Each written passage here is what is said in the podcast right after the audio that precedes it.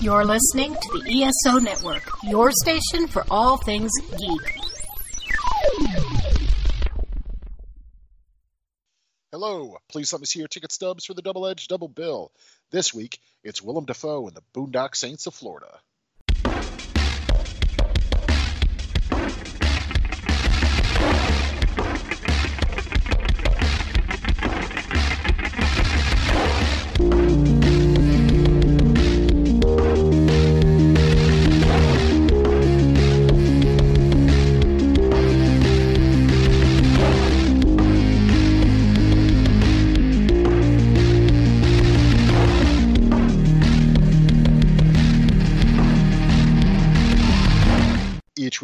Thomas and Thomas Mariani will come to the table to discuss the randomly selected yin and yang of a double feature.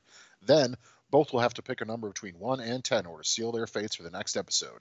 One will have two good movies, the other two bad ones. Let the chaos begin. I am Adam Thomas, and it's ammonia! And I'm Thomas Mariani, and I'm just glad we're doing our intro here because then there was a firefight! I knew it. I knew one of us was going to do it. Yep, it had to be done. That had to 100% be done.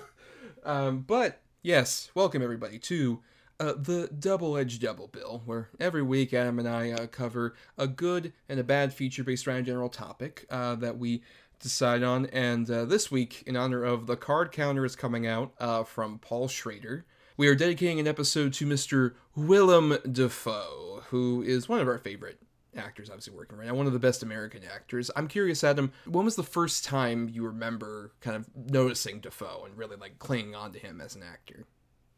Oh, that's a really damn good question. Um, I know it wasn't, but it was right around Clear and Present Danger. It was, and I know obviously it's something people talk about all the time, but it's his fucking like laugh lines on his face. I noticed it. I'm like, this guy is kind of unconventional looking.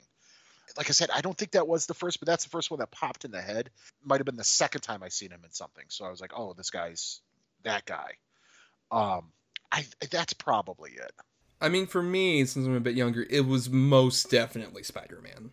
Like the him as Green Goblin was immediately just like the, the as a ten year old, he was just like one of those examples where that suit gets a lot of shit, obviously because it's like oh it's Power Rangersy or whatever, but him just seeing his face anytime, especially when he goes like full manic Hyde to uh, Norman Osborn's Jekyll, um, he just like fully goes into a creepy mode. That I'm just like, as a kid, I was just like, this man is scary. I don't know.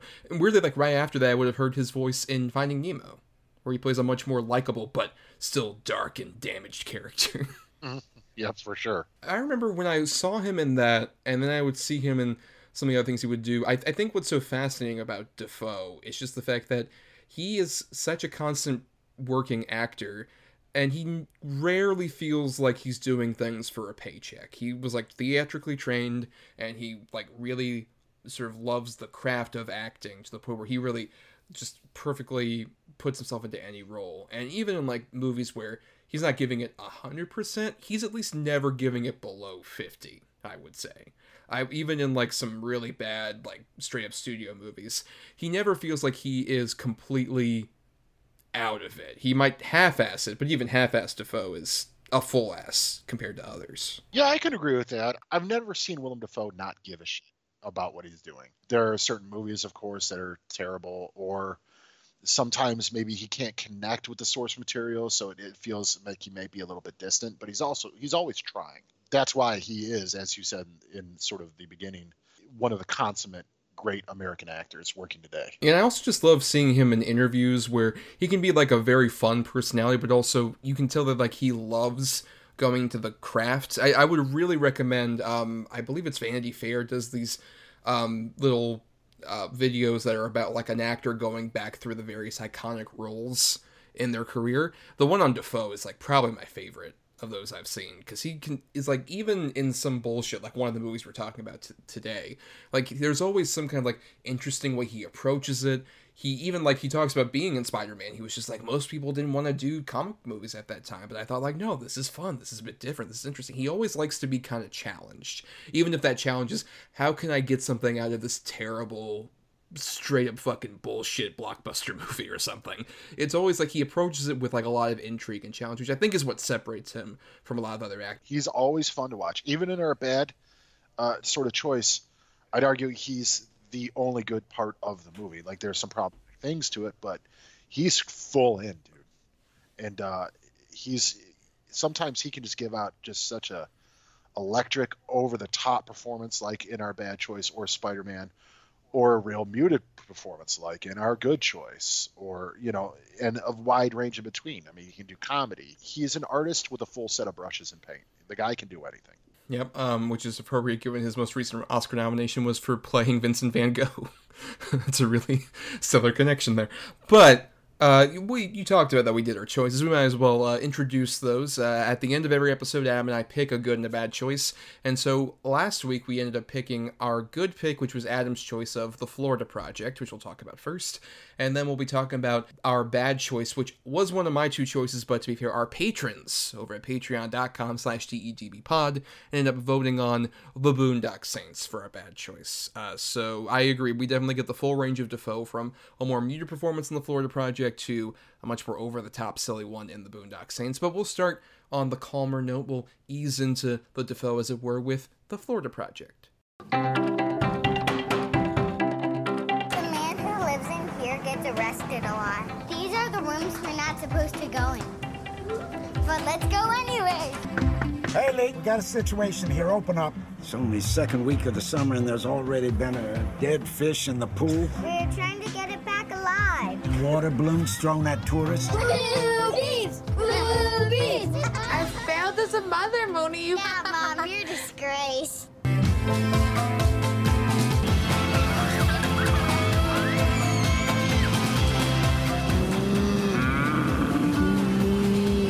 See, I took you on a safari.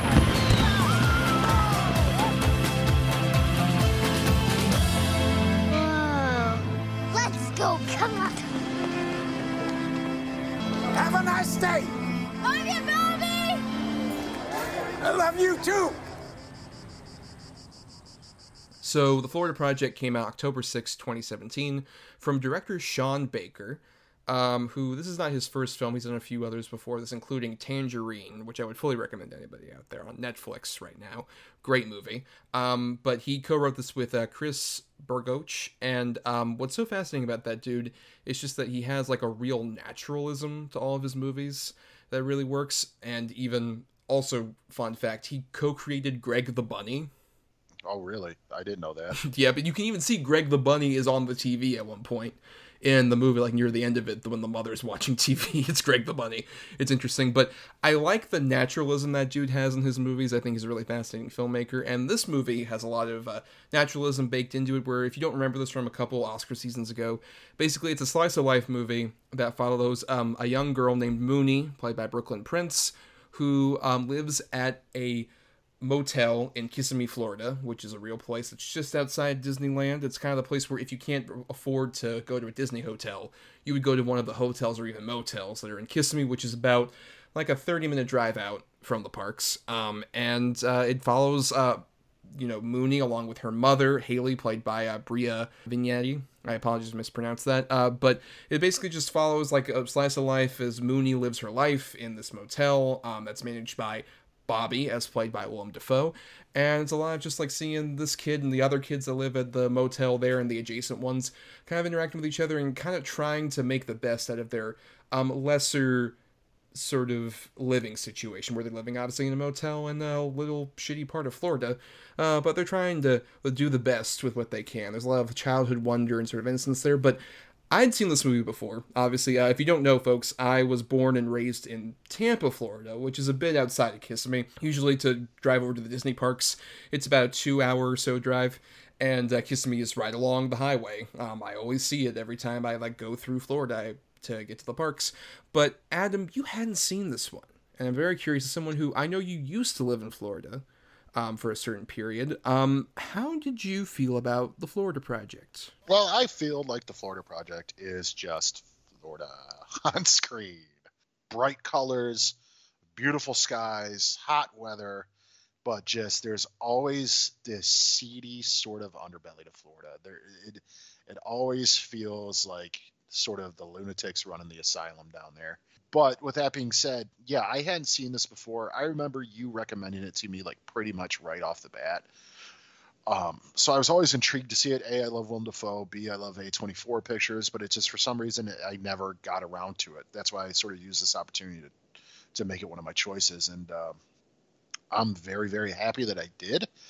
It, it it's a it's a beautiful movie. It inspires all the emotions. I can tell you that much, and uh, it is without a doubt a perfect choice for sort of the good pick for our topic actor Willem Dafoe. He's he gives off such a sort of understated performance, but he feels a hundred percent Floridian in this. Like just this guy who's ended up running this motel right outside of fucking tourist central, and uh, just kind of his boss. He's got do everything his boss tells him to do, but he builds up these connections with all these random ass people. And uh, the good thing about it is uh, what is so masterful, sort of about his performance, the way he interacts with every other person you know, at the motel, these other little side characters you see is different than he interacts with any of the other ones. He definitely has sort of this built-in relationship with every single character, and it's uh, it's just a wonderful, wonderful performance. Yeah, we I we should definitely go into Dafoe um, a bit later. But I'm curious, how did you feel about uh, sort of our main characters with like Little Moonee, and uh, the Halley, the mother character. Um, especially, I'm curious as a father, how did you feel about this particular depiction of a certain living situation? This was the reason why I was a bit nervous about having you watch this because there's a lot of not necessarily ch- children in peril as much, but there's sort of a harrowing nature to watching this movie where it's a lot of just kind of kids being unsupervised in its own way. How how'd you feel about watching that? Uh, it bummed me out, man, quite a bit. Like, and I, I even said this to you in text, and, and it, I have no reason really to feel this way. But watching this movie even kind of made myself question some parenting decisions I've made. Like obviously I've never lived in a seedy motel or or um, you know prostituted myself or, or things like that. Um, Which we're not necessarily criticizing sex workers as much as maybe not doing it while your kid's there. You wouldn't do that. No, hundred percent. You feel so bad for this kid, not only because of sort of the lifestyle her mother's chosen to sort of put her right in the middle of but just even the way the kid acts with the cussing and the spitting and the yelling at other people and telling you know you're not the boss of me fuck off lady and stuff like that you're like oh this kid you could just see it right away this kid's going to have problems man you know growing up and and really once the real world sort of hits her it, it's just it's really sort of heart-wrenching the performances are, are pretty good, especially for Halley's. You know, it's her first movie. I mean, I mean, I know she's like a Lithuanian model, and she came over into this movie, and she's really, really good in it. Like, she's not. It's not like a jaw-dropping performance by any means, at least in my opinion, but she's really strong as the lead. It's pretty impressive. Yeah, I I do want to say that you said the word chose with uh, the Halley character and sort of choosing to put um, the Moonee character. No, you, she chose to have her in the bathroom. Oh right, yes, that's true. That, she definitely chose that much. But what I, what I like about this movie is the fact that it doesn't necessarily depict, I don't think, the this poverty in a way that's necessarily like romanticizing it in a way that I think a lot of uh, sort of Oscar baity movies tend to do that kind of depict poverty. But at the same time, it's also not um, like really damning the Halley character in a fashion where it's just like, how dare you be this awful person to your daughter?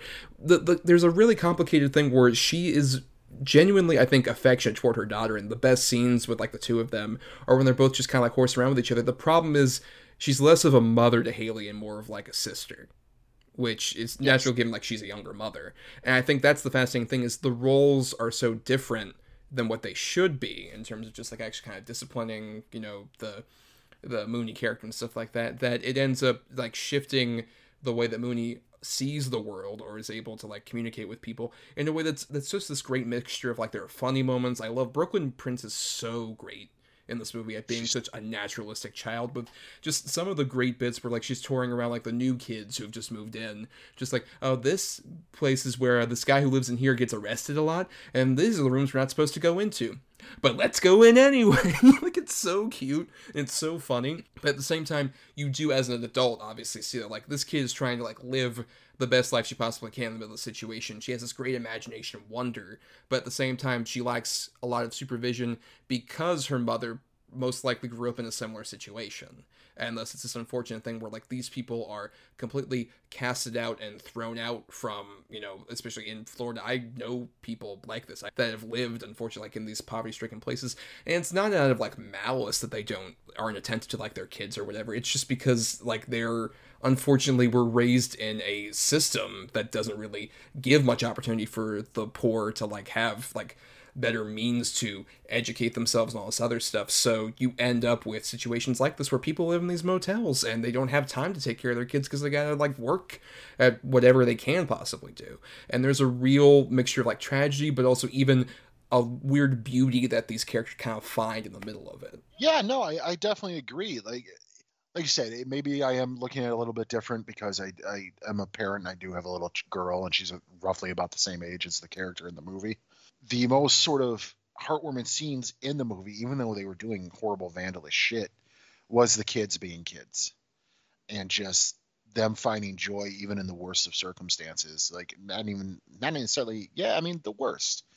Uh, it's not ideal environment for children to sort of grow up in, but these kids made it, you know, as fun as they possibly could. Granted, you know, arson is not necessarily a, a good thing to do, but it's just that was that was the moments that really sort of rang true for me that you know kids can just find a way to find the joy and happiness in in in no matter what the circumstance. And it it's done so well here to even with them all they're begging for change. They get a single ice cream cone and they all share it and that's the best part of their day you know stuff like that it, it's just it's really sort of sweet, but at the same time, like I said, I, I ultimately felt depressed by the whole thing too, because it's like these kids are almost not necessarily damned from the start, but it's going to be rough for them. And you, you hate to see it. I'm not saying that nobody can come back from living in a hotel or, or being, you know, sort of low income or however you want to describe it. But the chances are really, really slim. And especially even living in a place like a hotel and near a tourist town to where you know they're still paying a thousand dollars a fucking week to live there basically and it's like that's ridiculously expensive and it's just it's really sad dude and, and i felt i felt for everybody in the movie not just the kids but yeah definitely the parents too where yeah they're young parents like her and her friend and everything but you know, you get the idea that maybe life hasn't been kind to them either, so they're they're doing the best they can. And even the Willem Dafoe character, like you get the idea that this might not be where he ultimately wanted to end up, but he's making the best out of the situation and the sort of the relationships he garners and grows. And to me, the the takeaway from the movie is you do the best with the cards you're dealt, and that's sort of what we're seeing on the screen the whole time. No, yeah, I definitely agree with that. And I think it, it comes from a lot of like uh, some of these people, obviously, you mentioned, like Brooklyn Prince was actually an actress, and Bria was a model from Lithuania who Sean Baker found like on Instagram. But a lot of the supporting cast isn't like Dafoe or them, are actual people that lived in these hotels, particularly like Christopher Rivera, the little boy who plays Scooty, like lived in one of the adjacent hotels and was just this actual kid who feels like so authentic. And I think that's the thing is there's a danger to where it's just like, oh, are you exploiting these people? And I don't think they are with this movie because I think it's just kind of showing them as natural people with like the Scooty character. One of my favorites is uh, Josie Olivo as the grandma Stacy who lives in the adjacent hotel and is taking care of like little Jancey and the the other little kid. I just love like the situation where they're the opening is um the Moonee character and her friends spitting on her car. And she's like, hey, what the hell are you doing? You gotta clean this up. And so, like, the, the Halley character brings uh, Moonee back over and they, like, clean the car. And the kids are making a game out of it. And she's just like, hey, we're this isn't supposed to be a game. You're not supposed to be doing this. And, like, the little Jancey kid joins in. I just love that, like, even that situation where it's just like, oh, hey, we're being punished for doing something terrible. The kids are just trying to make some kind of joy that they can find out of that. And even the grandma kind of relents at a certain point where, like, Halley's just like, ah, oh, come on, you just chill out and you like smoke a joint, just like, you know what, maybe I do. Maybe that's exactly what I need. It's like, girl, I feel you. That's a great moment where it's just like, even in the middle of this poverty situation, you can find connections with people. There sort of is this weird kind of like community that builds up. And Dafoe, I agree, has so many of those. Particularly that lady who's outside on the fucking pool, and the kids make fun of her for like being topless, and Willem Dafoe's just like, "Look, I told you, but you gotta like cover up." So good, like so many great moments that feel very natural, or especially when those two later meet up and they like share a cigarette, is like such a great, yes. beautiful moment. Yeah, she's like, "See, you didn't even say hi to me. You're only talking to me because I got cigarettes. I know it." And he's just sort of laughing and just, you know, chuckling with her. And even the scene where, uh, you know, like Halley brings in the rent money and he's counting it. She's like, "Why the fuck you counting? You don't trust me?" And they go through the whole spiel where he's like, "All right, I won't count it. I'm gonna count it when you leave, though." And she's like, she's like, "Come on, what the fuck?" He's like, "Look, I got. Will you just shut the fuck up and let me count it?" And they're just laughing with each other and stuff. like it's, he's so good in this movie. Um, and you know, you sent me the gif of sort of the one part, which is one of my favorite parts too, where he walks out in the morning and he's just, you know, you could tell he's probably exhausted. And there's the giant cranes right in the fucking driveway. And he's like, okay, boys, we gotta go. Cars are coming here. There's gotta be customers. Let's go, gentlemen. Ah, there we go. And he's just walking them off the property. You're like, yeah, man. I cannot emphasize enough as a Florida boy born and raised, those sandhill cranes pop up fucking everywhere. And that I have lived a moment like that where just like they've been like on my fucking backyard or whatever, just like, come on, get out of here. And especially Dafoe brilliantly doing like, ah, come on, you're not fish or foul, huh? Fish or foul? Right. so good. But yeah, even just some of the other stuff, like the the place they get the ice cream at Twisty Treat had plenty of Twisty Treat even where I'm at. Like it's a great local chain that have, I've eaten ice cream at many times. Or like the various different tacky places in Kissimmee I have gone into even like the Merlin shops or the Big Orange place, stuff like that. It's just like it perfectly captures the existence of living in Florida, which is like all these tacky looking fucking places, but there's a weird kind of charm to seeing them. Like, of course, there it is. Like these familiar spots that have like a weird authenticity because they're they could only exist in Florida, quite frankly. Right, and that and and you know one scene in the movie too that I want to sort of bring up emphasizes to me what the whole kind of the whole movie is. It's you know all the neighborhood kids are outside, they're all playing on the picnic tables, and they're all just having a good time. Willem Dafoe's out there painting this fucking gaudy ass motel, and that old man comes up. Mm-hmm. It's just you know bright sunshine, Willem Dafoe doing his work, playing, and then this sort of seedy, dark thing is potentially going to happen. And Willem Dafoe sort of is a is sort of caught off guard by by dropping the paint and all that stuff, um, which is another great scene. Like I was like, "What the fuck?" He's like, "Hey, buddy, I'm sorry. What do you want me to do?" You know. Uh, but when he goes to the guy and he goes through that whole thing of going to get him the soda and going to do all the, and the way he sort of confronts him, it's a great scene, but it's so like unnerving because you know 100% what's happening the whole time. And you're sort of living th- vicariously through Dafoe's character the whole time, too, because obviously he knows what's going on, too. Uh, but just like I said, the fact that there's these beautiful kids outside just having living their best life. Dafoe's just trying to get through his day, and then something shitty is going to happen. And that's sort of how this whole movie goes in a way, where you get these nice moments, like you said, like her and and Monet shopping at the dollar store and buying all this stuff and you know having a good time and then the guy shows up. You know what I mean? It's just it doesn't it's it's just constantly showing sort of the decisions these people have made in their lives, sort of what it's leading to potentially around every corner. And it's uh it's like I said, it's it's a very somber look at not necessarily consequences of our actions, at the time, but where decisions we might have made early in our life where they might lead us to. And it's uh, it's it's like I said, it's very somber and it's very sad, but the whole thing is shot under this beautiful. And it, the movie looks fucking phenomenal, but it's so bright and colorful and beautiful looking, and yet there's always this air of dinginess to them. Yeah, there's particularly the whole bit where Moonee and the kids go into the room they're not supposed to go into, and they end up turning off all the power, and Dafoe comes back out, and there's this great, almost Wes Anderson shot of everybody outside coming out, and like, what the fuck happened to the power? And Dafoe's like, all right, I'm gonna fix it, I'm gonna fix it. and he goes in, and he fixes it, and everyone's like, yeah, our hero, Willem Dafoe. And there's a great, beautiful hero shot of like as the sun is setting, and Dafoe's just like, oh, you're welcome. He's like, I love you, man. Love you too. Yeah. Yep. it's just like, hey, why don't you pay the bills? You're late too, buddy. just great, perfect bit. Yeah, your number's up, buddy. like, yeah. But then even that though, so he does this. He's got this big hero shot. He's fucking basically walking off into the sunset. Really great. And then he walks in the office and there's some fucking awful like drunk person in there bitching that she's not going to pay her week's rent now because the power went out. Yes. Five fucking minutes. She's like, I don't care. I'm not paying it. Blah blah blah blah blah. Like you're like, God damn it, he can't have two minutes of just, hey, I did something.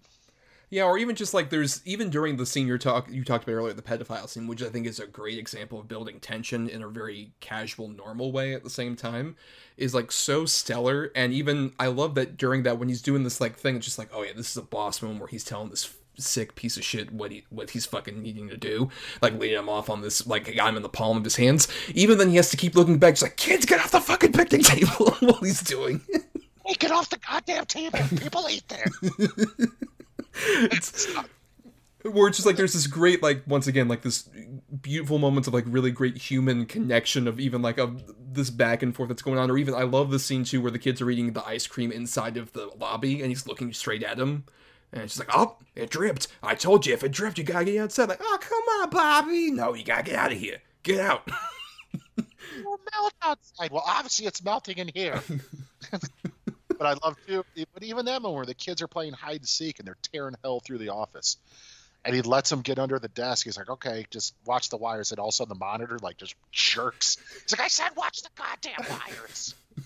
and what's really interesting too is um, a lot of that you can tell is based on there are a couple scenes where um, his son comes over played by Caleb Landry Jones to like do some extra work, and you can tell from the second scene where um Dafoe is trying to say, like he says, "Oh, hey, by the way, I told mom that like uh, you wished her happy birthday. You call her and you tell her I did not do such a thing. That that's not a thing." It's like you know what? I don't need to come here. You ruined my Saturday. I don't need this extra money here. Take the money back. Like he's clearly he's di- clearly divorced from his old other wife and has lost all connection with his son. So he's been trying to desperately cling on to that, but also he finds some kind of like connection with these kids. He still feels like he's this like kind of guardian who's watching out for them a bit. He still doesn't want to be full on guardian because he's got other responsibilities, but he cares about those kids truly. Yeah, hundred percent. Yeah, yeah, yeah. That was a great scene too. And by the way, I love Caleb Landry Jones, another great upcoming character actor. That, that, that kid's talk about also having a very unconventional look to him. Yes. Uh, makes sense Dafoe's son. But yeah, great scene, you know. And he's like, "Look, it's an hour. I drive an hour and a half to get out here. I don't need this extra work. Like, I don't need it." And so you get the idea. He's telling him, "I come out here to see you. Like, I, I, I want to spend some time with you. Like, you know, blah blah." blah. And Willem Dafoe's like, "Okay, I understand. I understand. Well, at least help me get it off on the bottom floor. You finish what you started." Like, "Oh fuck, man." There's so many layers there already and you're oh geez like oh fuck like the scenes where sort of the the department of child services are at you know the hotel door and they're all standing there and he looks down the the hallway and he can just see the two kids and he goes up and it's a really well done it shows the whole walk of him walking up to him and then he crouches down so he's at their eye level and you can still see the shit going on in the back but now it's out of focus and the way he's talking to them and stuff. You know, where's going on? Where are there people in my apartment? Ah, they just want to talk to your mom and blah blah blah blah blah. Like it's really sweet. Yeah, there's a whole. It's like, oh, is it? What's going on? It's like, oh, there, there's some kind of confusion. They're trying to work things up, but it's fine. It's gonna, they're they're gonna leave, and it, that's what makes it so, so soul crushing. The fucking finale of this movie, where like earlier on, there's a whole point where like the kids basically commit arson, which I even love how like they commit this arson. They're all safe, but then afterward, like th- at these like old condos that are burning down, they basically end up accidentally burning it down, and all like the adults are like, oh, hey, look, the old apartments are burning down. Let's all look. and they all just like go over and crowd around, and like Halley's taking Instagram photos of Moonee as she looks like, oh no, I don't want to be here. but then the whole thing with um, shout out to uh, Ashley, who's a Mela Murder, who's the friend of the Halley character who like they're seen going out like clubbing and stuff and they have like a friendship and the kids are also friends obviously and she finds out about this through Scooty and how all that dissolves with like their friendship and especially like the culmination points that are so like just awkward but in a way that really works where like she goes over to her place of employment where she used to get free stuff from Ashley Moonee and the Halley character and there's that weird tension of just like oh man you're being such an asshole to her and I I get it because of like their severed connection. He actually doesn't want to admit anything. At the same time, he doesn't want to incriminate Moonee, but also how Moonee the whole time she's like, "Hey, Moonee, order anything you want." Okay, I want to get pancakes, and I want to get waffles, and I want to get this. It's such a there's so many mixed emotions in a scene like that, and how it all ultimately culminates in the ending, which I guess we'll we'll talk about a bit more. But how did you feel that relationship especially worked in the movie? I, I thought I it was really well handled. Um, I, I get it. You know, they're they're friends through.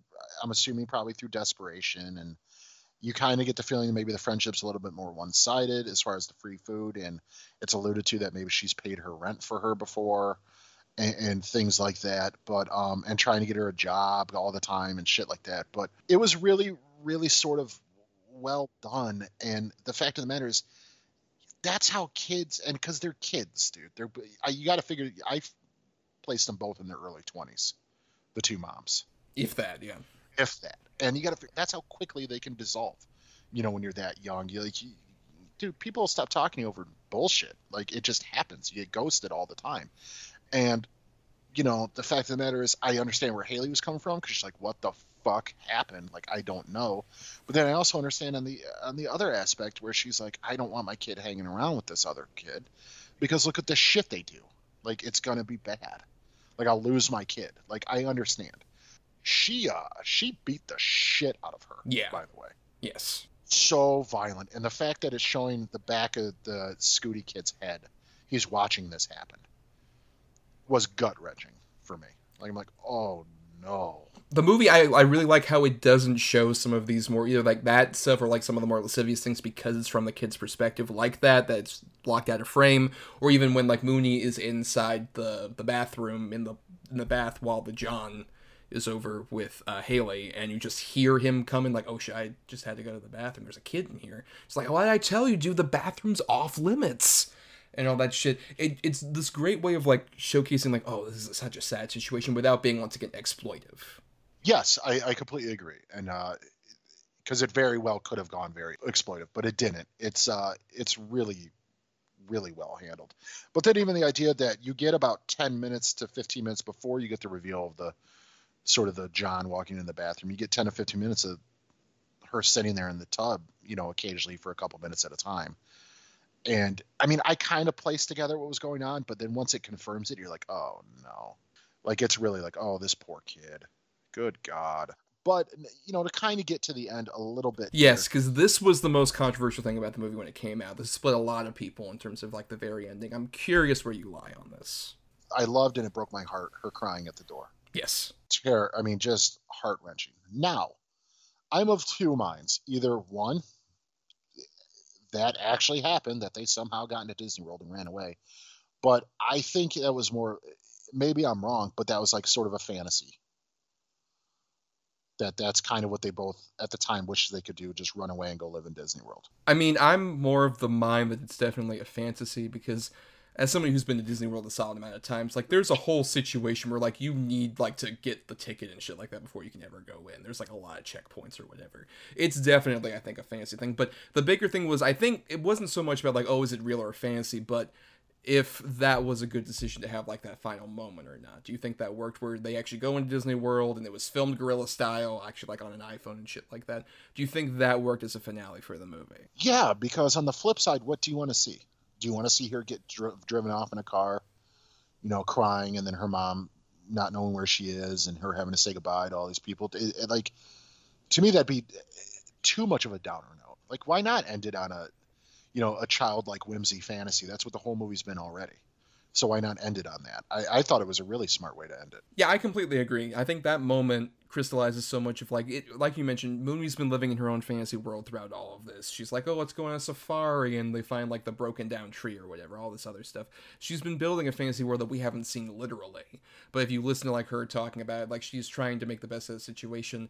And when it gets to this critical point of just like oh i'm going to be ripped away from the only home i've ever known and my mother and my friends. And this is devastating to me. Like her finally realizing it, and i agree like that crying is like so it's devastating. You're a monster if you feel nothing at that poor fucking kid crying.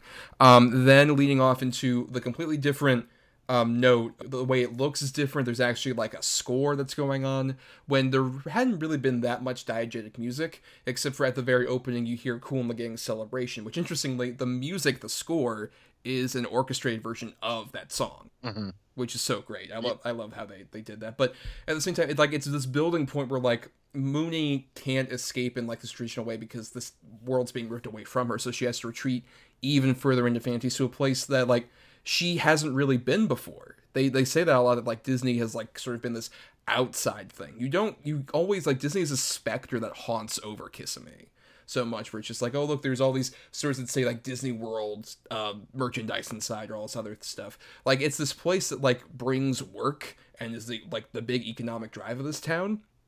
But it's constantly just this thing of like well we can never go there. We can't work there. They're not going to hire any of us. And so the only glimpses we give of disney are stuff like the, the heartbreaking but also kind of beautiful moment of like hey let's ha- everybody go for jancey's birthday. Let's have a little um, hostess cake while we watch the fireworks from just outside the property and like Disney has been this constant like outside thing they can't get to. So they culminating in they go to Disney in their minds and they go to the Magic Castle and they see all this other stuff. That one moment that's like guerrilla style shot says so much more about like that relationship between like the class and um, like childlike innocence and wonder and what Disney as a corporation wants to feed you, way more than that fucking Escape from Tomorrow movie ever did. Which, if you don't know, was this like indie movie that was infamous for like, oh, we shot at Disney at Land and World Guerrilla style, um, and it's a piece of fucking shit that we might talk about in the show at some point because it's one of the biggest disappointments of my film going life of the last like 10 years. Terrible fucking movie. As opposed to this movie does says all of that without any of like the pretentious bullshit of that movie in just one shot. Yeah, no, I, I completely agree with you on yes, that is a dog shit movie. In a way, I get where people would be sort of like put off by the ending, but again, how else do you want this to end?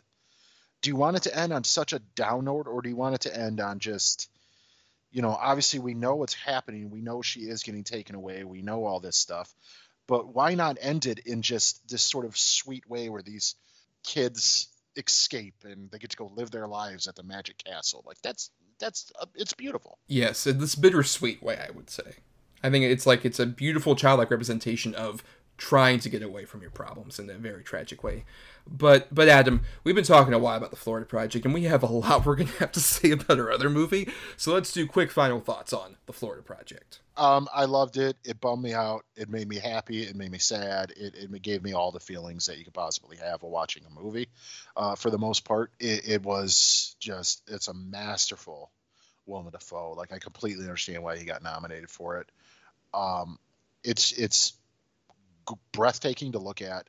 The sort of color palette that's used is perfectly represents Florida. A really sweet but harrowing little movie that I deserves a little bit more attention than it necessarily got. Like it got enough. Obviously, he was nominated, but there's definitely one of those that I think people unfairly didn't maybe watch. And and to be honest, I'm definitely one of those people, and I'm really glad I did. Yeah, I mean, I second all of that, and I will also say, just as a Florida boy, I can safely say that um, not just this particular movie, but A24, who released this movie, has done the best job I've ever seen with depicting Florida for all of its like warts, but also occasional beauties. Where like we talked about Moonlight on the show, which was I think another great side of Florida that they depicted, or Spring Breakers, which is a completely other different side, or even recently Zola, which is a movie I really loved. All of their movies feel so much like my friend Michael, who was my roommate in college, said it so beautifully that watching this movie is just like a VR experience of Kissimmee, Florida. It is that exact place, and it's not romanticized, but it's also not um, totally like down crying it as a piece of shit place. It is just that place. You are there. Immediately. And if it had smell-o-vision, you would smell it, and I don't recommend it at the same time. But uh, yeah, I love this movie. Phenomenal work. Can't wait to see what else Sean Baker does in the future. But like I said, we got a whole nother movie to talk about. Though first, here's a promo for an ESO show you can queue up right after ours. Star Trek is a vision. Great storytelling. My favorite TV show of all time. I really love it, and it's so much fun. Join our crew aboard Earth Station Trek for your regular podcast escape into the Trekverse. Make Let's it so. Let's see what's out there. Wait a minute, wait a minute, wait a minute. I thought we all agreed to say make it so. No, let's go is fun. But make it so is iconic. It's classic. It's too iconic. So we're all gonna do make it so. No. All right, so let's get into our bad feature, The Boondock Saints. On the streets of Boston, This was no gangland assassination. It was way too sloppy. Something went wrong here. an FBI agent is on a case. All the low lifes in the quiet city of Boston start dropping dead, and you think it's unrelated. The victims are the mob, and the hitmen think they're on a mission from God. In a place where the violent have the power, Destroy all that which is evil, so that which is good may flourish. one lawman doesn't know whether to catch the killers I believe what they do is necessary. or join them. All the things I wish I could do, these guys are doing. With every breath, we shall hunt them down. Each day, we will spill their blood. There was a firefight!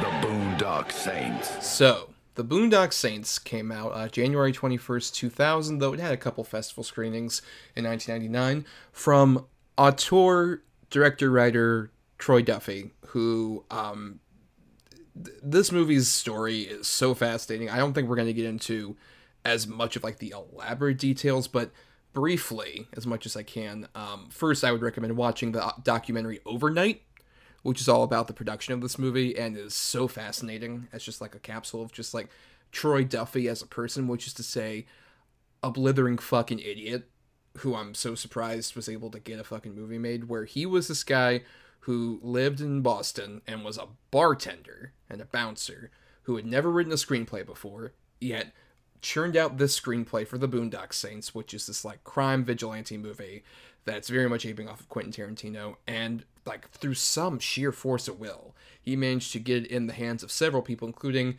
Harvey Weinstein, uh, one of, you know, those guys who comes up and we hate talking about him. Fuck that guy. But just to show you his taste, he thought this was a good script. And he decided, you know what, I am going to bankroll this movie. It's going to cost $15 million. You're going to have like full creative control. Your band, your shitty band, is going to do the fucking soundtrack for this. We're gonna make sure after this, as an incentive, I will buy half of your bar that you work at, so that you can end up owning the place and basically run it yourself. And he had the whole card on his table, and a lot of that fell through. That overnight documentary does a really great job of depicting it. But basically, all of that was for this movie which got a cult following, wasn't very successful in its limited theatrical release. Literally was released in five theaters because of some concerns over Columbine, given how violent it is and stuff. And uh, this is a movie I'd heard about for a while when I was younger, and had a cult following behind it because of he made like fifty million dollars in DVD sales, and it was a pretty sizable cult hit to where a sequel came out about 10 years later.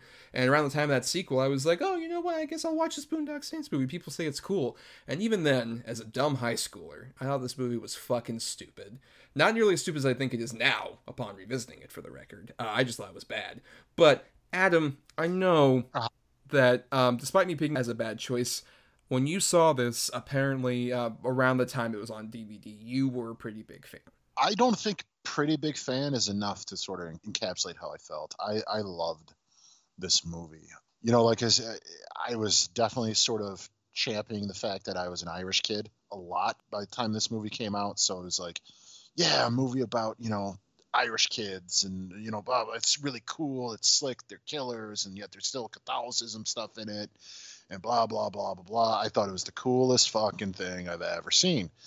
Um, you know, I didn't go crazy like Hot Topic, buy all the shit that they put out for it because that was a huge thing. But I mean, I was even contemplating getting a tattoo for for the movie and stuff like that. Like I really, really loved this movie. Um, I always knew it was piss poorly acted, other than Willem Dafoe.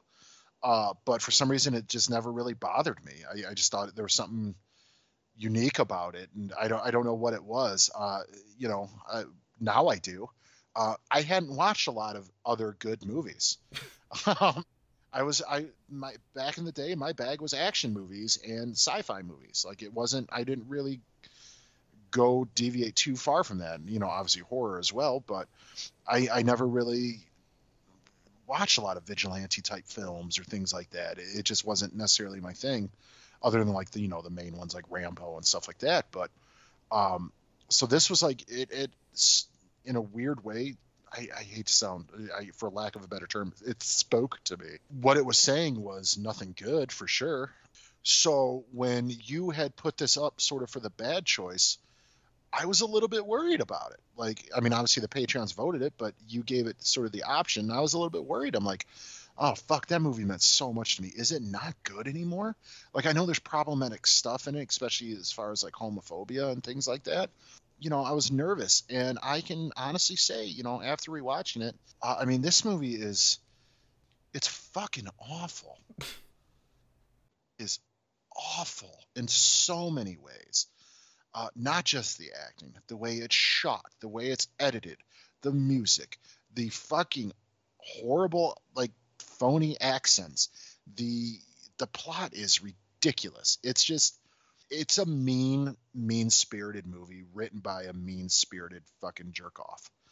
And uh, it's right there on the screen. Like, you know, obviously when when this came out, I probably was filled with a lot of like sort of angst and rage and anger. And and I think that's why maybe it it sort of endeared itself to me. I'm not that guy anymore, obviously. I'm not a fucking moron anymore either. Not to say that people who are fans of this movie are morons. I don't want to say that, but I, it just it's not. I'm completely different than what I was when I first saw this, and I can't relate to this movie basically at all anymore. Adam, I say this with all the love in my heart that the fact that you were a fan of the Boondock Saints as a kid is the least surprising thing you've ever said to me. because yeah, I get that. Because just like knowing Adam and like hearing especially like the stories I've heard of his childhood, just like that that tracks that, that that that tracks back and forth. But at the same time, I mean, I get where, especially at the time, why this would have been sort of appealing to especially kind of the cult audience because like i mentioned it didn't do at all well on five screens in theaters because around this time was obviously columbine and that was a big controversy sort of around this point with violent movies. Just like oh is this influencing kids? And i don't think like this movie is powerful enough to inspire someone to be obviously like a columbine killer necessarily. But i think it's clearly responsible enough for giving a kid a bad taste in like culture and cinema and anything else. And also just some of the other things displays. Because uh, this is it's i agree it's a very mean-spirited movie made by a mean-spirited person. Um, but it's unfortunately, like it is slick enough to where it could trick somebody like you mentioned who hasn't seen a lot of movies, especially at this time when it was this movie that like was caught off the tails of like the Tarantino ripoff phase. And this was definitely one of the more successful ones in terms of like, oh my god, this is like the hidden gem no one talked about. This is wasn't like um the things to do when you're dead in Denver or whatever the fuck, where it's just like a movie that came in theaters in several screens and then just completely failed and no one really talks about it again.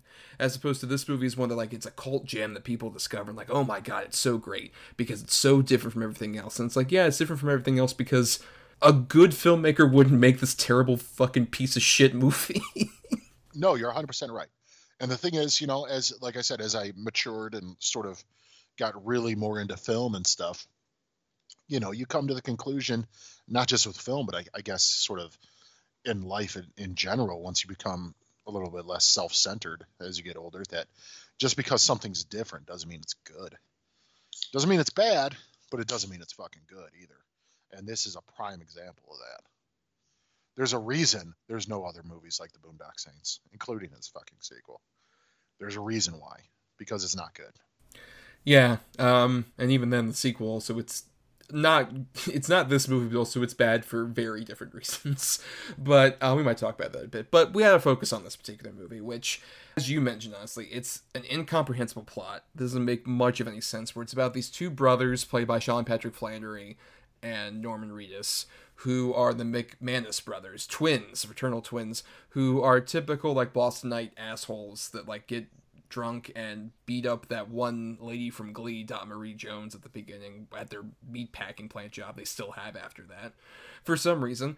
Um, but after that, they go off to the pub and they end up getting in conflict with some Russian mobsters that are trying to dismantle the establishment of one Doc McGinty, played by Gerard Parkes, aka the old man Doc from fucking Fraggle Rock, who has Tourette's in this movie. Because that's that's Yeah. funny, right? Isn't that funny, guys? Oh, don't worry. If you don't think that's funny, there's going to be a bunch of other jokes very similarly tasteless that'll like really appeal to you. It's great. Sarcasm, sarcasm, bad. But with from there, like the guys end up like murdering these Russian gangsters basically in this style that I can't emphasize enough how much I fucking hate Troy Duffy's style of like, oh hey, we're gonna have the conflict build up to a certain point, and then we're gonna cut and we're gonna see like the aftermath, and then we're gonna show you exactly what happened, which is fine to do like once, but he does it every time, and it's so fucking annoying. Like, why? Why are we doing it this way? Just because it's slightly different? Doesn't matter. It's fucking dumb, Troy. I think the only time that it actually does work is with the whole "it was a firefight" scene. I th- I'd argue that's the time it works the best. Yes, because we should get to our man, Mr. Dafoe, plays uh, this detective, um, Paul Smecker. Great, great name. Great name everybody has. Um, Mr. Smecker uh, is this detective who is investigating and is basically a ripoff of like the Gary Oldman character from The Professional, but now he's a detective who's got like weird proclivities. Is an FBI agent, to be fair. Right, that's true. Crux of the, the his character, where the local Boston PD detectives don't like working with him at first because he's FBI. Right, yes, but he keeps investigating and he literally does like all the things like Oldman would do, like, oh, I'm gonna put on my headphones and listen to opera as I investigate, and immediately just like, oh yeah, here it is. This is exactly the problem. Here's what happened. Here's everything I know. I'm a genius. And then he, the way that Dafoe delivers this terrible dialogue, it's once again a great example of him giving so much to this movie. And apparently, like Troy Duffy convinced him after like he saw Dafoe perform in a theater, like some one of his like avant-garde weird theater pieces he was doing. And Troy Duffy was so excited about like, oh my god, I love you so much. I hope you could do the movie with me. I really appreciate it. And he's just like, you know, he has absolutely no experience. But I like the gumption on this kid. I'll do it. and that's the whole attitude throughout this whole movie. It's just like he knows this is a first time filmmaker making a dumb, stupid action movie that like I'm sure no one's gonna fucking see. So I'm just gonna go hammy as possible. And goddamn if he doesn't, because he'll do stuff like, oh, he enters the FBI office and he's just like, oh, we don't have much on these two, but apparently all we know is the angels. And he literally does the fucking arm flap. Yep. Uh, Actually, if you don't mind, can we just stay here? Oh yeah, we got a holding cell. I mean, uh, it's okay with me if your friends stay over. Like you mentioned, he is easily the best part of this movie. Just anytime he's on screen, immediately just like, oh, I perk up because he's gonna do something stupid that's really fun to watch. wacky and wild like to the point where like i you know the classic you know there was a firefight scene where he's investigating this crime scene and then he just pulls his gun out and starts shooting it in the air and he's covered in sweat he looks like he has, suddenly looks like he hasn't slept in days that would not happen like no fbi he didn't instantly get arrested for pulling his gun out and just discharging it in the air And also, the big thing that you're not mentioning is that while he's investigating, he's going through the every single bit and piece of this crime scene, but he's actually in the middle of the crime scene, which they do a couple other times. And it's dumb. I would agree. I think this is the one time where I will give Troy Duffy credit where this feels the most like stylistically interesting to see Dafoe casually walking throughout like this thing that's playing out. Like he's this sort of Ghost of Christmas Past specter, basically, that's going around. Which leads to the then there was a firefight thing, which not only does he do the thing where he shoots his gun in the air, but right before that, he is like moving his hands to the opera as the guns are going off in the fucking flashback, and it's so fucking extra. It's great though, and like I, you know, my opening line from the show, you know, sir, we can't get a sample. It's fucking ammonia. This whole crime scene's contaminated. God damn it, fuck, fuck. He falls into the bushes and shit. Like he's he's insane, dude. His choices are so fascinating to me, and so hammy and over the top that it's just like. I, I the time this time watching, I was literally like just counting the the minutes until Willem Dafoe came back on screen. Yeah, particularly even like the small subtle things he does. Like there's the bit where they're investigating like the peep show, and he's just like in the middle of the peep show, just like, "Hmm, let me investigate here. Let me see. I think this might have happened, you know. And he's like at one point sitting down, he's playing around with like a little shawl that one of the fucking strippers would have been wearing. Yep. Where he's investigating the dude that they shot in the back of the head, the first one, and he's got his fingers in the bullet holes, and he takes out and he starts rubbing it through his hair and stuff to get the hair out of his eyes. And all the other detectives are looking at him like, "Oh God!" And he keeps doing it. Like it's just so funny. He it, just the weird choices he makes. It, it's just it's perfect. You know, there there is sort of the homophobic language Mhm. that comes. Ultimately, he's revealed to be uh, he's homosexual. So he he uses the F word I think twice Yeah. as as I know. Um, but I will say, out of all the other times it's used in the movie, because it is used a lot, his are the least offensive to me because it fits with the character already. That character is so crazy and out of control, where it kind of didn't bother me. Um, I mean, I think it bothered me just in terms of like it doesn't because this character that you're mentioning, like he's over the top, but at the same time, there's no consistency to him as a character. to where I think that would like make sense to me. I think what bothers me less, especially I was worried going into this, is there's a certain point later on where he goes in to investigate the the crime scene that like the big climax is going to happen at, and he decides to get in wearing a disguise, and that disguise is he pretends to be like a prostitute that's going to come in, and he's in full on like drag regalia, and I was worried like, oh, is this going to be maybe a bit transphobic or whatever? And I mean, there's just like general misogyny from the other people, but more importantly, Dafoe isn't playing it in the way of like, oh, this is offensive. He's playing it like he's fucking Bugs Bunny. and he's just going for it. When he pulls that gun out of his purse and shoots it, whatever he did with his mouth to make his cheeks like flutter when he shot, like he, literally did like a raspberry when he shot the gun. It's perfect. It's so over the top and crazy. Like, what is happening here? Like, I don't understand this. it's just, and yet you could tell it's almost like they just let Willem Dafoe kind of do whatever he wanted to do, and it worked perfect. And more importantly, like the, the the big thing that I'm sure Dafoe is like is just reading this terrible script where this character at a certain point is like he's so infatuated with the McManus brothers and their crimes because he's just like at a confession at one point he's like I don't even normally do confession but I have to tell you doctor I'm so fascinated by what these men do because I don't think that it's the right thing but at the same time I think what they're doing might be actually the right thing. I don't know. I'm so conflicted. Like he read this, he's like, the only way I can convincingly depict any of this is to make this guy an insane loony person. right, and when I'm delivering this horrible speech to this music confessional, I gotta be pissed drunk. yes. And if you have not seen this movie and you're kind of like, oh, this sounds fascinating, kind of fun, we want to really emphasize we're dwelling on Dafoe so much because there are gulfs without him. And those gulfs are so miserable because these two main characters, I don't mind. I think Sean Patrick Flanery and Norman Reedus are fine as actors usually. This is them at their like as leads, they do not work whatsoever. They are so dull and there's so much just like these asshole Irish guys who are just like, oh, it's kind of like we're gonna mention a bunch of people like John Wayne and uh, Charles Bronson. There's like all these people that were such heroes to us, and they have like a cavalcade of fucking assholes who just follow around like particularly David Della Rocco um, as the funny man, who's like their Italian buddy, who keeps coming around and keeps delivering jokes, particularly during one sequence where he's talking to his Italian mob boss guy and Ron Jeremy, also another piece of shit who I hate seeing in fucking movies for various reasons, and they go back and forth on this thing that like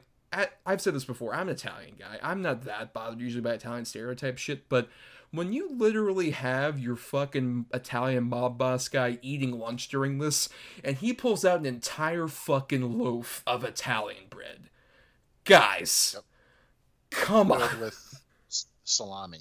Yeah, filled with salami and all this other shit. Like, guys, I there's only so much I can take. I'm not gonna call the Italian Defamation League, but also fuck you. It's such a bad accent too. yep. It's so bad. Ah, Micolo. You're like, okay. Oh, and, and, and- and Oh. especially the dialogue you're delivering also has um, a lot of uses of the N word um, in a way that is once again just like trying to provoke and shock. There's so much of just like that late '90s kind of spirit, just like, oh no, you know what? We're gonna like really shake things up by like these are awful characters who are gonna be saying this shit. But guess what? Isn't it entertaining? Isn't it kind of fun? They're saying this nice shit. No, it's not. Because at the same time you're saying, oh, they're awful characters, you're also completely championing them and their violence in a way that's just like it's it's morally irresponsible and also bad. You could be a morally reprehensible but well-made movie, and this is doesn't have the courtesy to do that. the best way to describe this movie, it is really pure toxic masculinity. mm-hmm. Like that's what this movie is, and it, to the point where even the sequel, they have a whole speech about what it is to really be a man, and it's really disgusting. Yeah, it, it, it that's the thing is like that's a term that we throw around a lot. A lot of people throw around a lot, and sometimes that term can get like kind of muddled or whatever.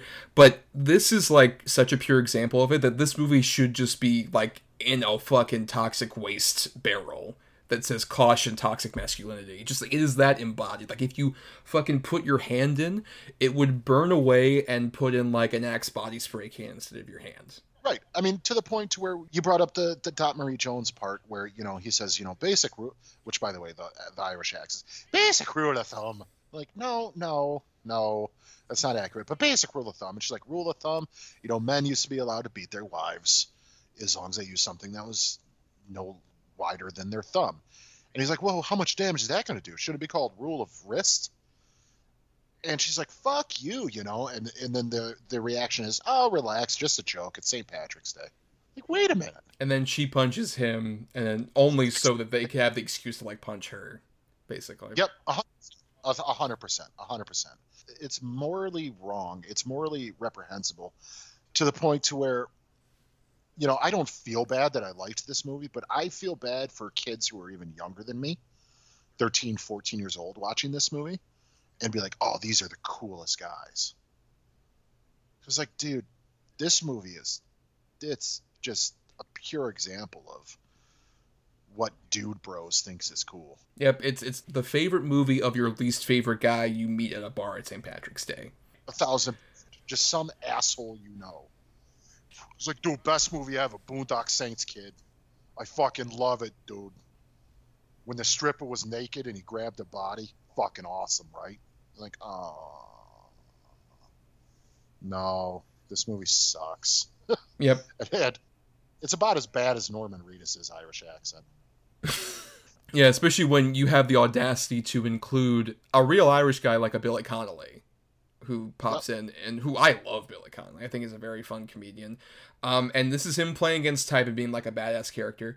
And he comes in with his authentic Irish brogue and is fucking talking to these dumb, numbskull idiots. But at the same time, I just want to say that um, I loathe that character of El Duce. This guy who's just like, oh, he's the baddest ass guy possible. It's like, oh, what's badass about him?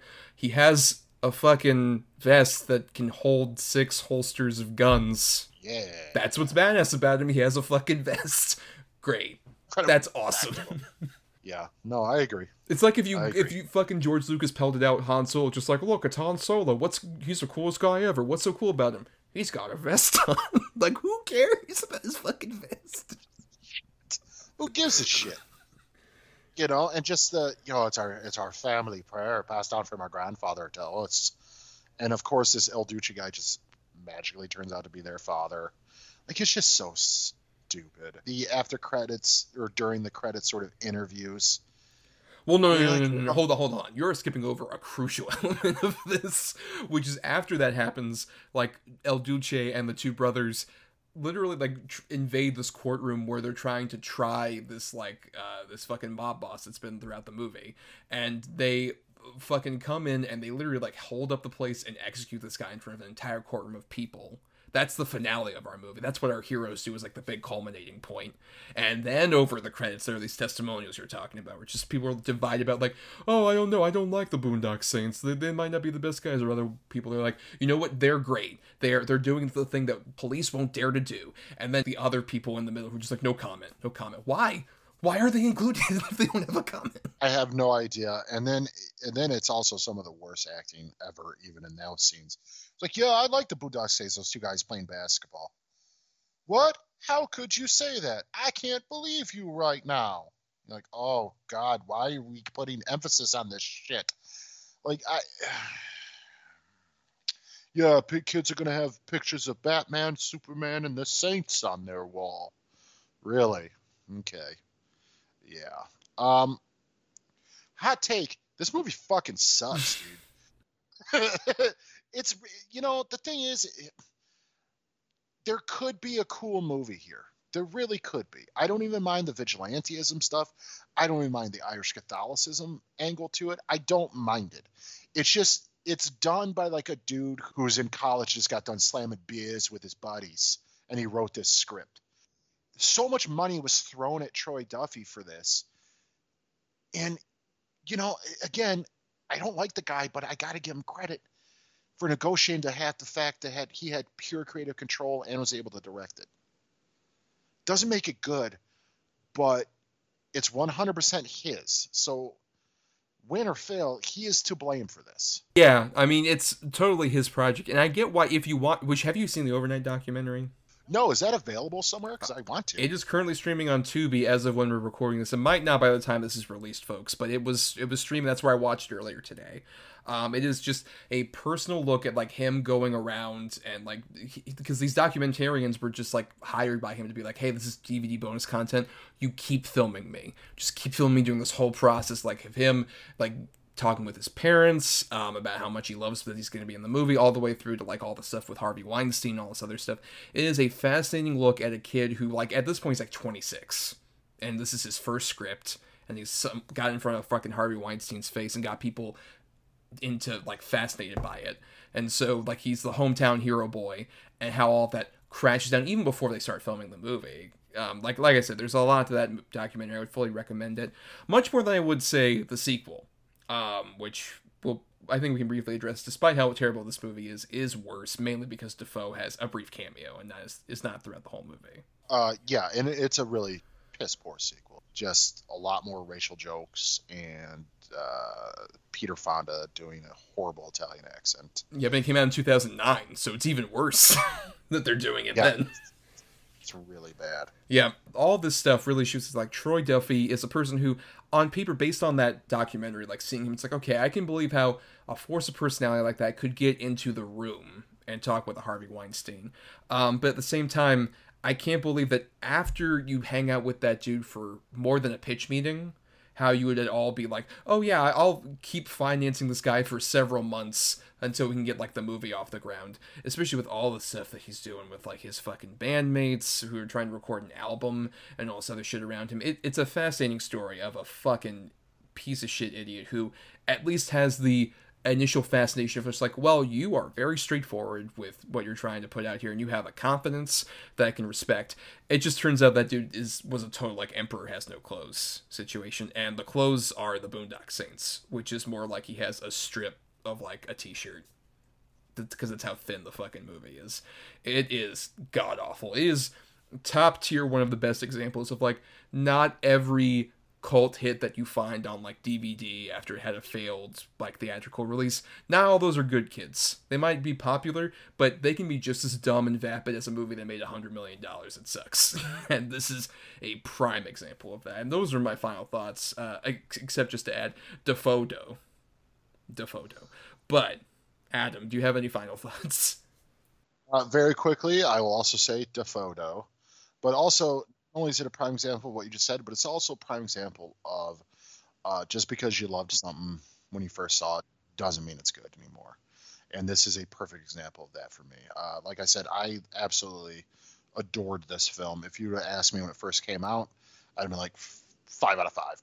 Greatest movie. It's so fucking cool. Like, how can you not like this movie? Now, it barely gets a one, if that. It's uh, it's just an angry, toxic piece of celluloid that, if it wasn't for Willem Dafoe, would not even be worth your time. And the thing is, just go on YouTube and look up Willem Dafoe Boondock Saints scenes. Don't even bother watching the movie. It's it's just horrible, and it's some guy's personal moral rhetoric put out on a screen that is uh, for nobody but himself. It's a it's a jack off session of a film for one guy who really doesn't have that much talent. Well, you know, Adam, it's it's a good point because you know we we put away childish things. And in this case, a movie that thinks it's a manly thing, but is actually an extremely childish thing. I appreciate the growth. I can see it very clearly. Well, I mean, and plus, you know, the fact of the matter is, I personally bankrolled part three, and it hasn't happened yet. So that's probably why I'm really bitter. I, I think that's maybe why uh, Flanery and Reedus decided to jump off the project. They heard you were a producer, just like, oh, okay, we're not doing it. I am so broke. But that's enough about Boondock Saints, Adam. We have some other things to talk about in our next segment, though. First, here is a message from the ESO crew that we fully endorse. Welcome to Dr. Geek's Laboratory. Dr. Geek here with another reminder that the ESO network is pro science and pro vaccine. We urge you to be a superhero and protect yourself, your family, and your fellow geeks around the world. Don't be fooled by the forces of evil and their anti science misinformation campaign. Consult the latest CDC guidelines, your doctor, and get the COVID vaccine today. So now we're going to be doing the double redo, where basically every week Adam and I uh, program the best and worst possible double feature based around the topic that we're doing for the week as a compliment to the episode. Uh, we recommend you submit yours uh, at various places. We'll mention as we close the show out. Uh, but yeah, I have two good and two bad movies related to Willem Dafoe. He in all four of my movies that I would two I would recommend, two I wouldn't. And Adam has the same. Uh, I'll be going first though, uh, with my choices for Mister Dafoe. Um, first, my good picks. I have um, two movies. One is from the late '80s and one is from 1990. Um, that I think really exemplify everything I love about that dude. I have first Martin Scorsese's The Last Temptation of Christ which was very controversial when it came out. It is literally depicting the Jesus story from a more human perspective in a way that I find fascinating. I feel like it's his most underrated of his masterpieces, which obviously there's a lot to contend with. And Dafoe plays Jesus in it, and I think um, it's a phenomenal portrayal of. I'm not necessarily the biggest religious guy. This was very controversial when it came out, like I said, amongst Christian audiences, especially before they even saw it. But watching that movie, I've never felt more fascinated by Jesus as an actual person or character in a way that I don't think religion, quite frankly, the limited amount of experience I had with it, has managed to convey to me. Um, where you see so much of like Jesus as like an actual person and his actual like kind of moments of temptation, as the title proceeds to say. Um, and it's such a great cast. Barbara Hershey's really great in this movie. David Bowie shows up as Pontius Pilate and is phenomenal. Harvey Keitel isn't great as uh, Judas. Not my favorite performance necessarily of his, uh, but it's still such a phenomenal group of people in this movie that it's it's very different from Scorsese's other movies, and it's like I said, so brilliant. It has even a great moment where um, Dafoe, as Jesus, is just talking about, "I used to believe in love."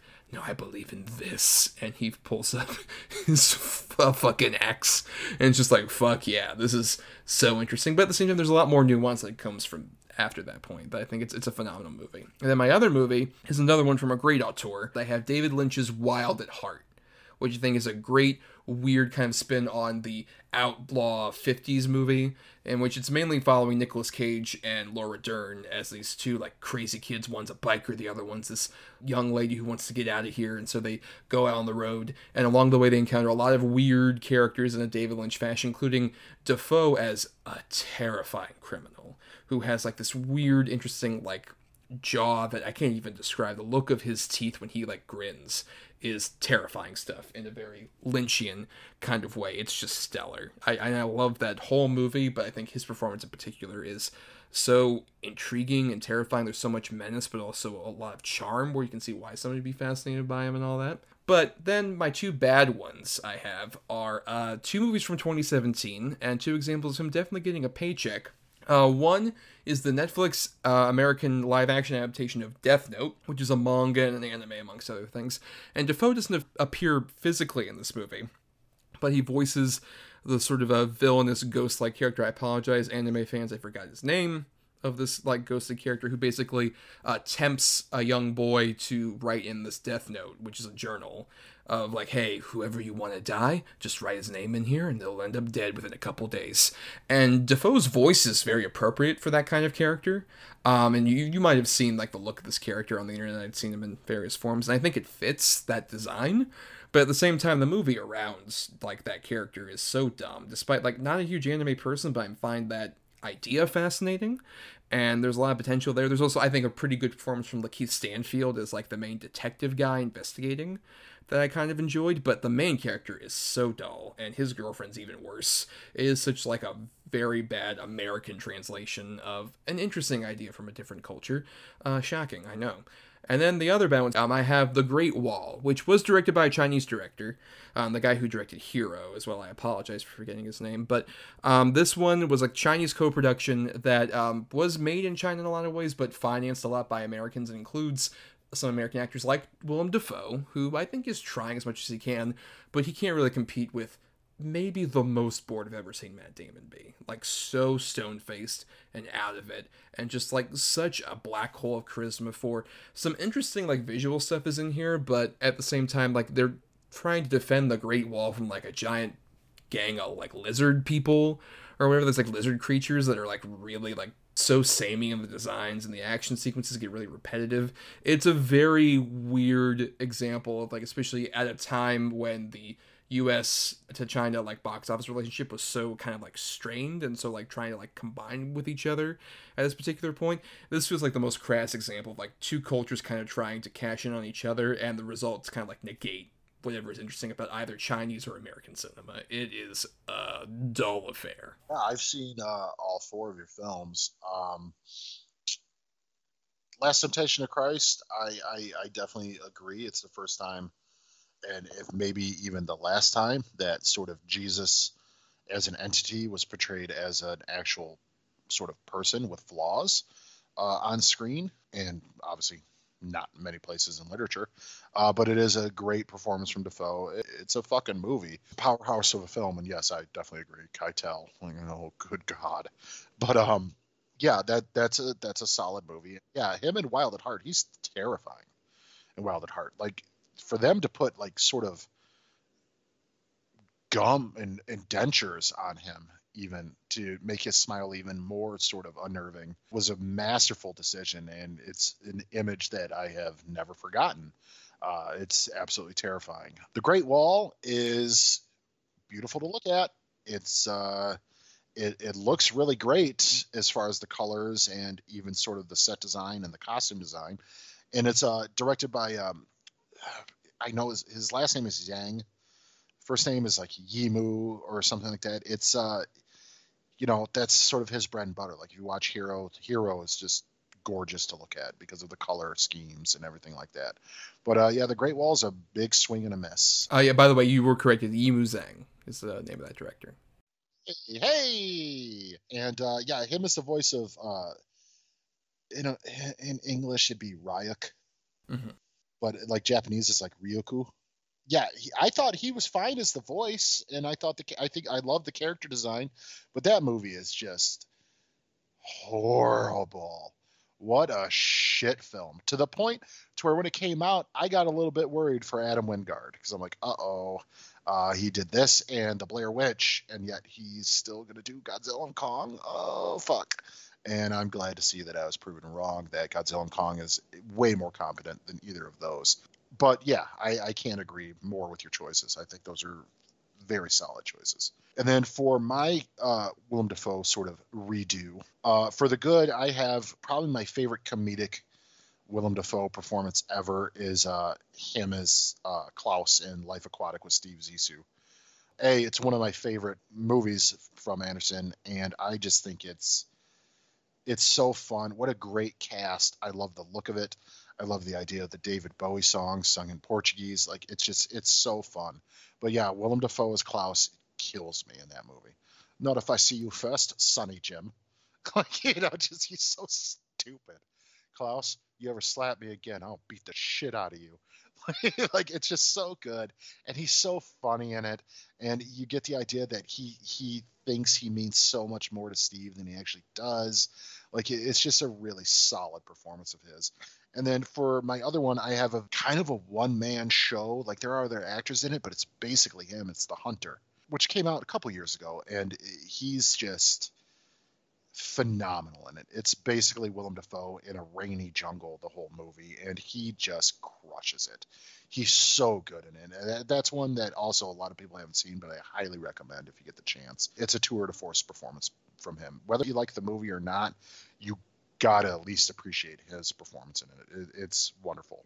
And then for my bad, I have the sequel to Triple X, Triple X 2 State of the Union, which again, Dafoe's not terrible in it, but it's kind of like a Boondock Saints situation, not necessarily as far as offensive, but everything else in the movie is just kind of shit. But he's probably the only good thing in it, which is doesn't elevate it from being a bad movie. It's still a very, very bland action movie that really doesn't have anything going for it of note.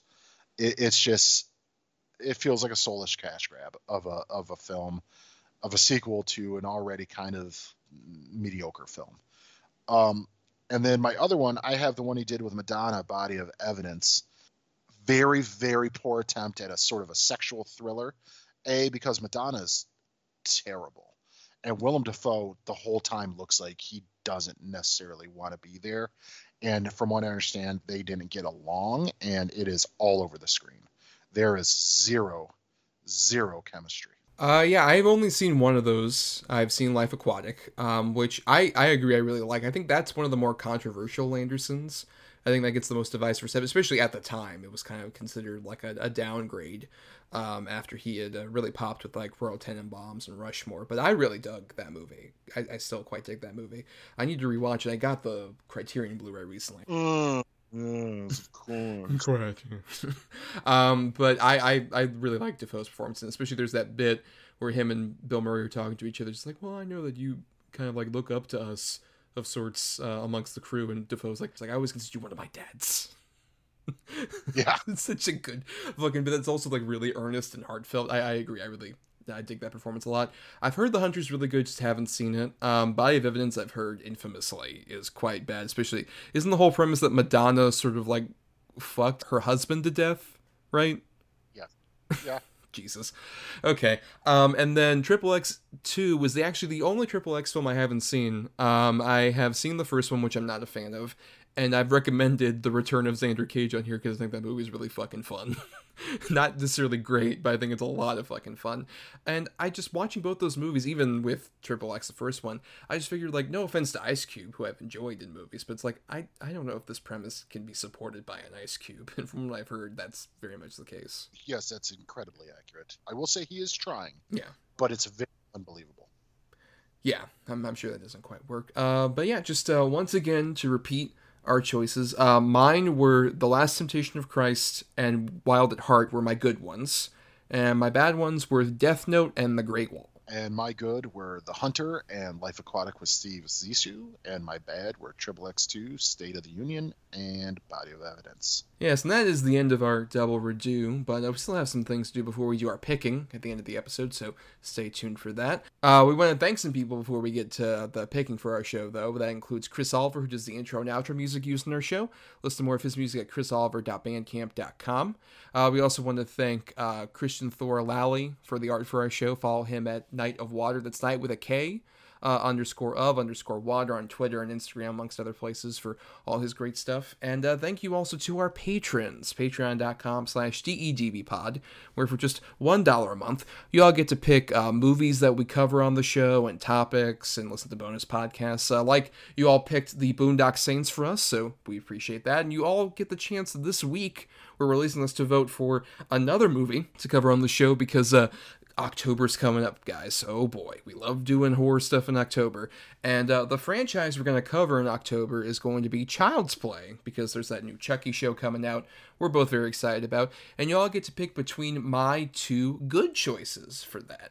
So, amongst Child's Play franchise, my good choices are both Child's Play 2, which I think is the superior of the theatrically released sequels. I think does such stellar stuff with Chucky and the good guy doll mythology ends in the big warehouse fight, but also has some fun stuff with like uh, Andy Barclay and his foster family. And then on the other side, I have Curse of Chucky, which was the first of the direct-to-video sequels, but I would argue is one of the best examples of a direct-to-video sequel, and uh, introduces Fiona Dourif. Um, as her character that recurs later on after that point is so stellar. I think a very uh, underrated movie that might be my favorite of the franchise. Who knows? But both of those I'd be happy to discuss on the show. So please uh, vote Edge Lord patrons for just that one dollar. You can vote. Adam, you excited about those two? Yeah, I, I definitely agree with you as far as um, Curse. I think that is a phenomenal, phenomenal movie. And yes, also Child's Play 2, I would agree, is the best of the theatrical releases. Yeah, so um, we'll look forward to whichever one of those you pick, Edge Lords. Uh, but for more of our antics here, um, you can find us on Twitter and Facebook at DEDBpod. Uh, also, you can submit feedback to us, doubleedgedoublebill at gmail.com all spelled out. And uh, if you know you can't support us on the Patreon monthly, it would really help out if you buy merchandise uh, from the ESO Public Store. There's a link in the description. Or if you buy a T-shirt or a mug or just something with our lovely logo on it, um, that helps out because we get a bit of a kickback from that. It really helps if they do what, Adam? Buy our merch.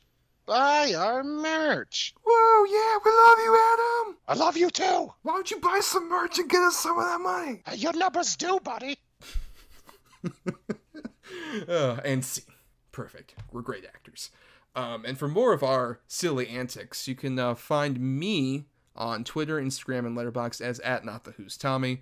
Um, I also do some writing both at marianithomas.wordpress.com and film-cred.com. And you can find me on Twitter or Instagram at Atom or Adam. That's A-T-O-M underscore or underscore A-D-A-M. And I'm also on Letterboxd at Schwandtson. That's S-C-H-W-A-N-D-T-S-O-N. Yes, and if you want to hear more of us, uh, please subscribe to us on Apple Podcasts, Spotify, Stitcher, or other podcasting platforms. If you're listening on ESO, why not dig into all the other great shows that are on the network? And also, you can find our archives on our Podbean main feed, including a bunch of episodes we did well before we joined ESO. And if nothing else, if you can't you know, contribute money on the Patreon, just the $1 a month, or you can't uh, buy merchandise on the TeePublic store, we understand. But at the same time, the completely free way to help us out is to rate, review, or share the show around because that gives us more visibility. Yeah, and it's really easy to do. You just got to hit a button. So if I can do it. Well, now, Adam, it's time we did our picking for next week's show. And uh, at the end of every episode, as we kind of said at the beginning, um, Adam and I each uh, pick two movies. One of us has two good movies, one of us has two bad movies, and we assign them between 1 and 10 for both of our choices. And the other person who doesn't have uh, those particular choices uh, picks a number between 1 and 10, and that gets us the good feature, and reverse choices, and that gets us the bad feature for number between 1 and 10 as well. And uh, that's always the case, though keep in mind what is also the case is the Godfather rule, where Adam and I each have a single veto in our pocket that uh, we can hear either a good or a bad choice. And if we don't necessarily like it, we get asked the question, Do you want to take the cannoli? And then at that point, the other person says either no or actually, I will take the cannoli, thus using up that veto, which we won't both only have one. We have to use by May, which is the next time of our anniversary. And uh, next time, Adam, in honor of you know what September's coming up, and that's usually when TV shows start coming back on the air. Though obviously that depends, streaming services, all this other stuff. It's weird, but that's traditionally the time September when TV shows kind of come back from their summer breaks. And so in honor of that, we're going to do something we've had in the back pocket to do for a while.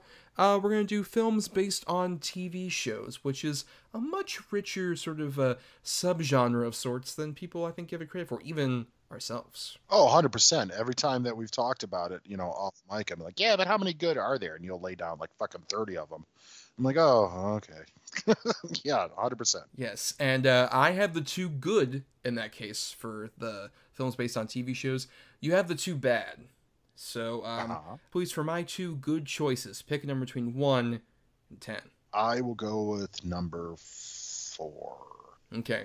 I have um, at number 3 one that um, I actually had only seen very recently and uh, was very acclaimed, nominated, and even won an Oscar. The very acclaimed Harrison Ford vehicle, The Fugitive. Ooh. I do not want to take the cannoli. I'm telling you right now. That is a great movie. Yeah, based on the old uh, 50s and 60s show, which um, we got a lot of interesting things to discuss on that. Though, I think to be fair, at number uh, seven, I have uh, another one that I think is really solid as well, especially sort of like a parody take on this very silly show from the 80s. I have uh, the Lord and Miller directed 21 Jump Street. Really solid movie. Way better than expected. Yeah, that's that movie's super funny. Yeah, but now Adam, I'm very curious where this is going to go. So I'm going to go ahead and go more on the opposite side of the spectrum. I'm going to go with number six. All right. At number seven, I have a movie that just, to me, signified not only the end of maybe Liam Neeson's big starring action movie, uh, but also Sharlto Copley and kind of stopped Rampage Jackson dead in his tracks. And it's also like maybe the end of the funny Bradley Cooper, other than Rocket Raccoon. I have the A Team. Okay. Uh, hmm. I haven't seen this one, but mm-hmm. hmm. Do I feel like taking the cannoli? You know what? I'm not going to take the cannoli, especially because this one has some defenders. So I'm curious if I'm going to be in that crowd. Especially it's Joe Carnahan directed that. So uh, I'm very curious. Especially also, I have no experience with the TV show like at all. So I'm going in with a clean slate of just like aside from the theme song and that Mr. T was on it. That's all I really know. That's fair. And then at number one, I had uh man, one of the worst animated films I've seen in a long time. I have the recently released and I know the sequel's coming out. I have the animated Addams Family. Okay, I have not seen that. I kind of avoided that like the plague, um, especially because big fan of the two that came out in the 90s. Yes, me too, as well. And this is atrocious. Yeah, it's pretty, pretty bad from what I've heard. But I think we're going to be talking about a very interesting double feature then with The Fugitive and The A Team. Yeah. Yes. Uh, so we'll talk all about that next time. But until then, everybody, uh, make sure you pray to your saints. Not those Boondock ones, though, because fuck those guys. fuck all of them. Yeah, they could all go straight to hell.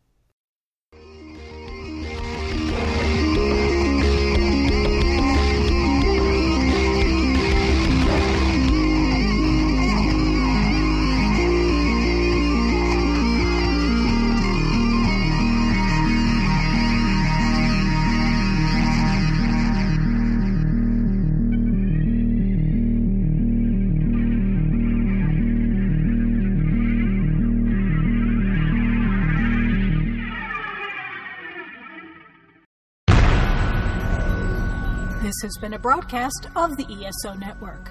Be part of the crew and help support our shows by donating to our ESO Patreon or by shopping at the TeePublic store, which can all be found at www.esonetwork.com. The ESO Network, your station for all things geek.